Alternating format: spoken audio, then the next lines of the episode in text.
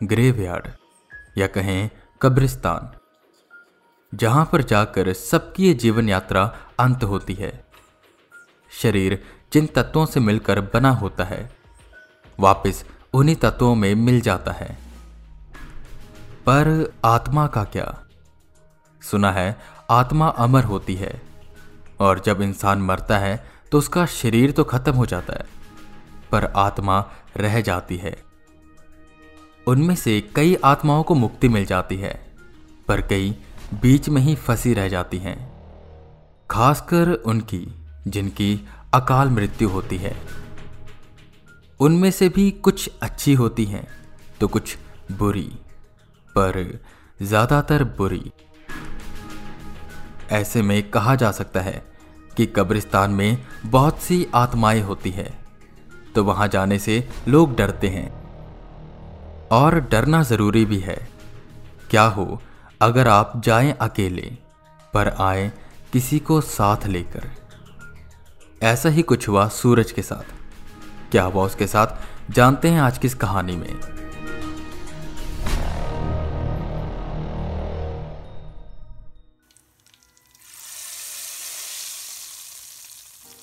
सूरज आया या नहीं? किचन से सूरज की मम्मी चिल्लाते हुए पूछती हैं जिस पर सूरज की छोटी बहन रीमा कहती है, नहीं मम्मी, अभी तक नहीं। ना जाने कहाँ चला गया लड़का। सात बजने को हो रहे हैं और ये अब तक आया नहीं। सूरज की मम्मी परेशान होते हुए मन में ही बदबताती है। सूरज, जिसकी उम्र 12 साल थी और वो अपने दोस्तों के साथ साइकिल लेकर घूमने के लिए निकला था, पर काफ़ी देर हो गई थी तो सब चिंतित हो रहे थे। कि तभी अचानक से कुछ गिरने की आवाज़ आई। सूरज की मम्मी और उसकी बहन फटाफट बाहर आए। तो सूरज काफ़ी डरा हुआ था। उसने अपनी साइकिल फेंक दी थी और वो दरवाजे के पास खड़ा था। वो डर से काँप रहा था। ये देख उसकी माँ और बहन चिंतित हो गई। उन्होंने फटाफट सूरज के पापा को फ़ोन मिलाया। वो भी घर आ गए। सूरज सोफे पर बैठा था और बस काँप रहा था। कुछ बोल भी नहीं रहा था। क्या हुआ तुझे बता तो सही? सब उससे पूछ रहे थे। पर वो कोई जवाब नहीं दे रहा था। कि तब सूरज के पापा ने उसके दोस्तों से जाकर पूछा, जो कि पड़ोस में ही रहते थे। तो पता लगा कि वो सब तो छह बजे ही घर आ गए थे। सूरज ही कहीं चला गया था। उन्हें लगा शायद सूरज जल्दी घर चला गया होगा तो उन्होंने ज़्यादा सोचा नहीं। पर जब उन्हें पता चला कि सूरज सात बजे घर आया है और काफ़ी डरा हुआ है तो वो भी चिंतित हो गए। सूरज के परिवार को कुछ समझ नहीं आ रहा था। रात को उन्होंने सूरज को अपने पास सुलाया और अगली सुबह होते ही उसे तेज बुखार आ गया। डॉक्टर को दिखाया। उसने कुछ दवाइयाँ दी और जिससे सूरज ठीक भी हो गया। कुछ दिन ऐसे ही बीते। कि सूरज के परिवार ने उसमें कुछ चीज़ें बदली बदली देखी। वो काफ़ी चिड़चिड़ा हो गया था और अपनी छोटी बहन को बहुत तंग करने लगा था। एक दिन की बात है, सूरज ने रीमा की डॉल चोरी कर ली और उस पर कुछ कीले ठोकने लगा, जिससे रीमा को बहुत गुस्सा आया कि वो उसकी गुड़िया खराब कर रहा है। उसने शिकायत लगाई तो सूरज को बहुत डांट पड़ी, पर इसका तो उस पर कोई असर ही नहीं हो रहा था। अब वो रोज शाम को कहीं जाने लगा था। पाँच से सात वो गायब रहता। सबको लगता था कि वो अपने दोस्तों के साथ खेलने जाता है। पर एक दिन उसके दोस्तों से पता लगा कि वो तो काफ़ी दिनों से उनके साथ खेलने ही नहीं आया। उसके परिवार वाले बहुत चिंतित हो गए कि ऐसी एक दिन सूरज की मम्मी किचन में खाना बना रही थी और रीमा उनकी मदद कर रही थी। सूरज बाहर गया हुआ था। रीमा को कुछ अजीब सी गंध आने लगी। उसने ये बात अपनी मम्मी को बताई, जिस पर उन्हें भी ये गंध महसूस हुई। ये ये गंध कैसी है? सोच वो सब उस स्मेल का सोर्स ढूँढने लगे। वो सीधा सूरज के कमरे में पहुँचे। उसके कमरे से बहुत तेज गंध आ रही थी, जैसे वहाँ कोई जीव मरा हो। उन्हें लगा शायद कोई चूहा मरा होगा। यह स्मेल सूरज के बेड के नीचे से आ रही थी। रीमा ने चादर हटाकर देखा तो उसकी रूह काँप गई। वो चीखते हुए पीछे हुई। क्या हुआ रीमा? उसकी मम्मी ने पूछा। मम्मी, बेड के नीचे वो क्या है बेड के नीचे? ये बोल सूरज की मम्मी झुकी और बेड के नीचे देखने लगी तो उनका भी दिल दहल गया। सूरज के बेड के नीचे मांस के टुकड़े और हड्डियाँ रखी हुई थी। शायद ये मांस मुर्गे या बकरे का था। उन्होंने अपनी नाक बंद की और कमरे से बाहर निकले। सूरज का पूरा परिवार शुद्ध शाकाहारी था। उनके परिवार ने आज तक किसी ने भी मीट नहीं खाया था। तो ये सूरज को कहाँ से लत लग गई और वो भी कच्चे मीट की। सूरज के पापा को बुलाया गया। उन्होंने किसी तरह उस मीट को बाहर फेंका और अब इंतज़ार था तो सूरज के आने का। सूरज ठीक सात बजे अपने घर आया।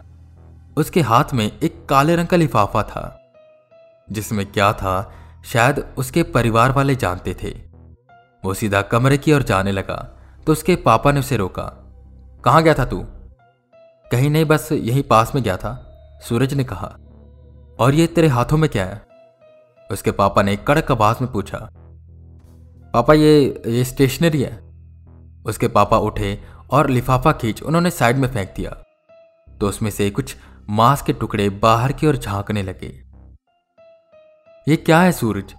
किसने सिखाया तुझे ये मांस खाना? और और कहाँ जाता है तू? मुझे सच सच बताते।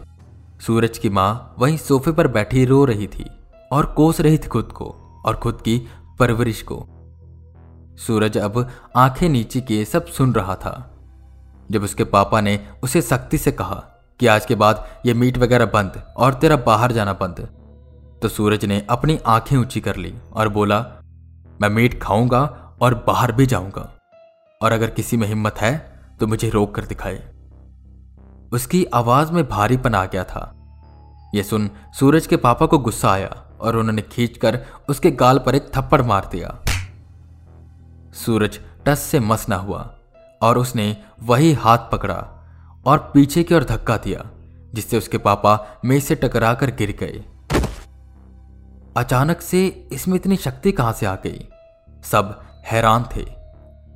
तभी सूरज ने वो लिफाफा उठाया, बिखरे मीट के टुकड़े बटोरे और रूम में चला गया। रीमा बेहद डर गई थी। सूरज के पापा उठते हुए बोले, ये हमारा सूरज नहीं है। इस पर किसी ऊपरी चक्कर का साया है। मेरी पहचान में एक पंडित है, मैं उन्हें बुलाता हूँ। उसके पापा ने कहा, रात के करीबन आठ बजे वो पंडित जी आए, और आते ही उन्हें बहुत नकारात्मक शक्ति महसूस हुई, और ये शक्ति सूरज के कमरे से आ रही थी। सूरज के कमरे के अंदर से कुछ खाने की आवाज़ें आ रही थी। ऐसे जैसे कोई भूखा जानवर अपने शिकार को खा रहा हो। पंडित जी ने कहा कि सूरज के कमरे को बाहर से बंद कर दो। अभी तो मैं कुछ कर नहीं पाऊँगा, पर कल हम एक हवन करेंगे, जिससे सब शांत हो जाएगा। सूरज के परिवार वाले उनकी बात को मानते हैं और सूरज के कमरे को बाहर से बंद कर देते हैं। सूरज को जब यह एहसास होता है तो वो चीखने लगता है, रोने लगता है। बीच बीच में कई बार उसकी आवाज़ बदल जाती है। ये कमरा खोल दो, वरना मैं किसी को ज़िंदा नहीं छोड़ूँगा। सूरज अपनी ताकत से दरवाज़ा पीटता रहता है। सारी रात उसकी आवाज़ें आती रही और उसका पूरा परिवार हॉल में बैठा ये प्रार्थना करता रहा कि सब जल्दी से ठीक हो जाए। किसी न किसी तरह उनकी वो रात कटी। अगले दिन की सुबह हुई। पंडित जी आए। उन्होंने हवन कुंड लगाया और सारी तैयारी कर ली। फिर उन्होंने कहा कि सूरज को लेकर आओ। जब दरवाज़ा खुला तो सूरज शांत था और एक कोने में बैठा हुआ था। उसके मुँह पर खून के निशान थे और उसके सामने मांस के आधे काय टुकड़े पड़े थे। जैसे ही उसे अगरबत्ती की खुशबू आई, वो आक्रामक हो गया और इधर उधर भागने लगा। सूरज के पापा ने पड़ोसियों को भी बुलाया हुआ था, जिन्होंने उनकी मदद करी और उसे पकड़कर बाहर लेकर आए। हवन कुंड के सामने बैठाया और पंडित जी ने मंत्र पढ़ने शुरू किए।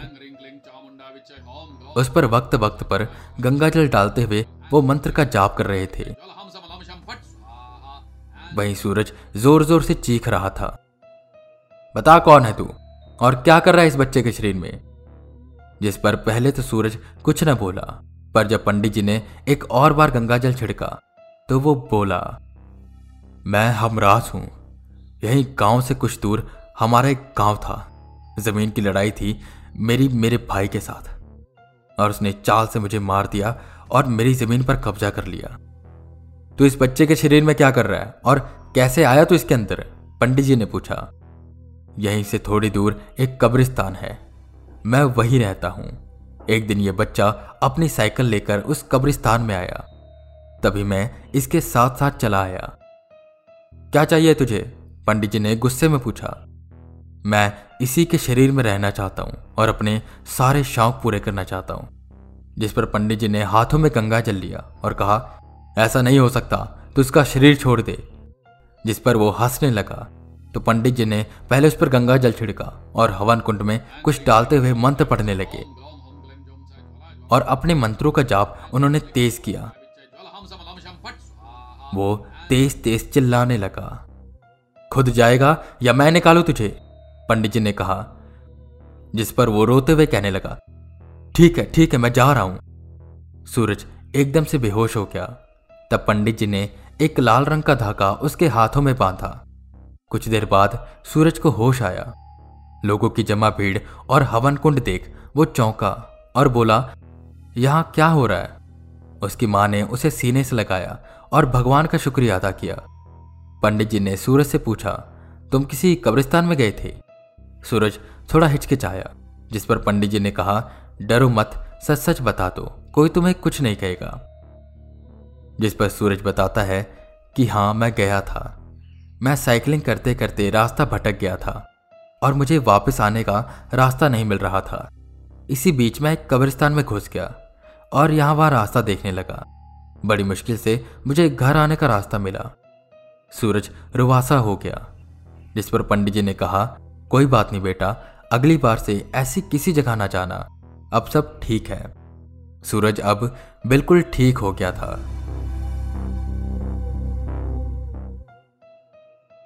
आई होप आप सबको कहानी पसंद आई होगी और एक छोटी सी प्रॉब्लम हो गई। एक्चुअली आपको पता है कि मैं दो स्टोरीज एक साथ सुनाता हूँ। तो मैंने दो स्टोरीज लिखी थी, उनमें से एक मैंने सुना दी।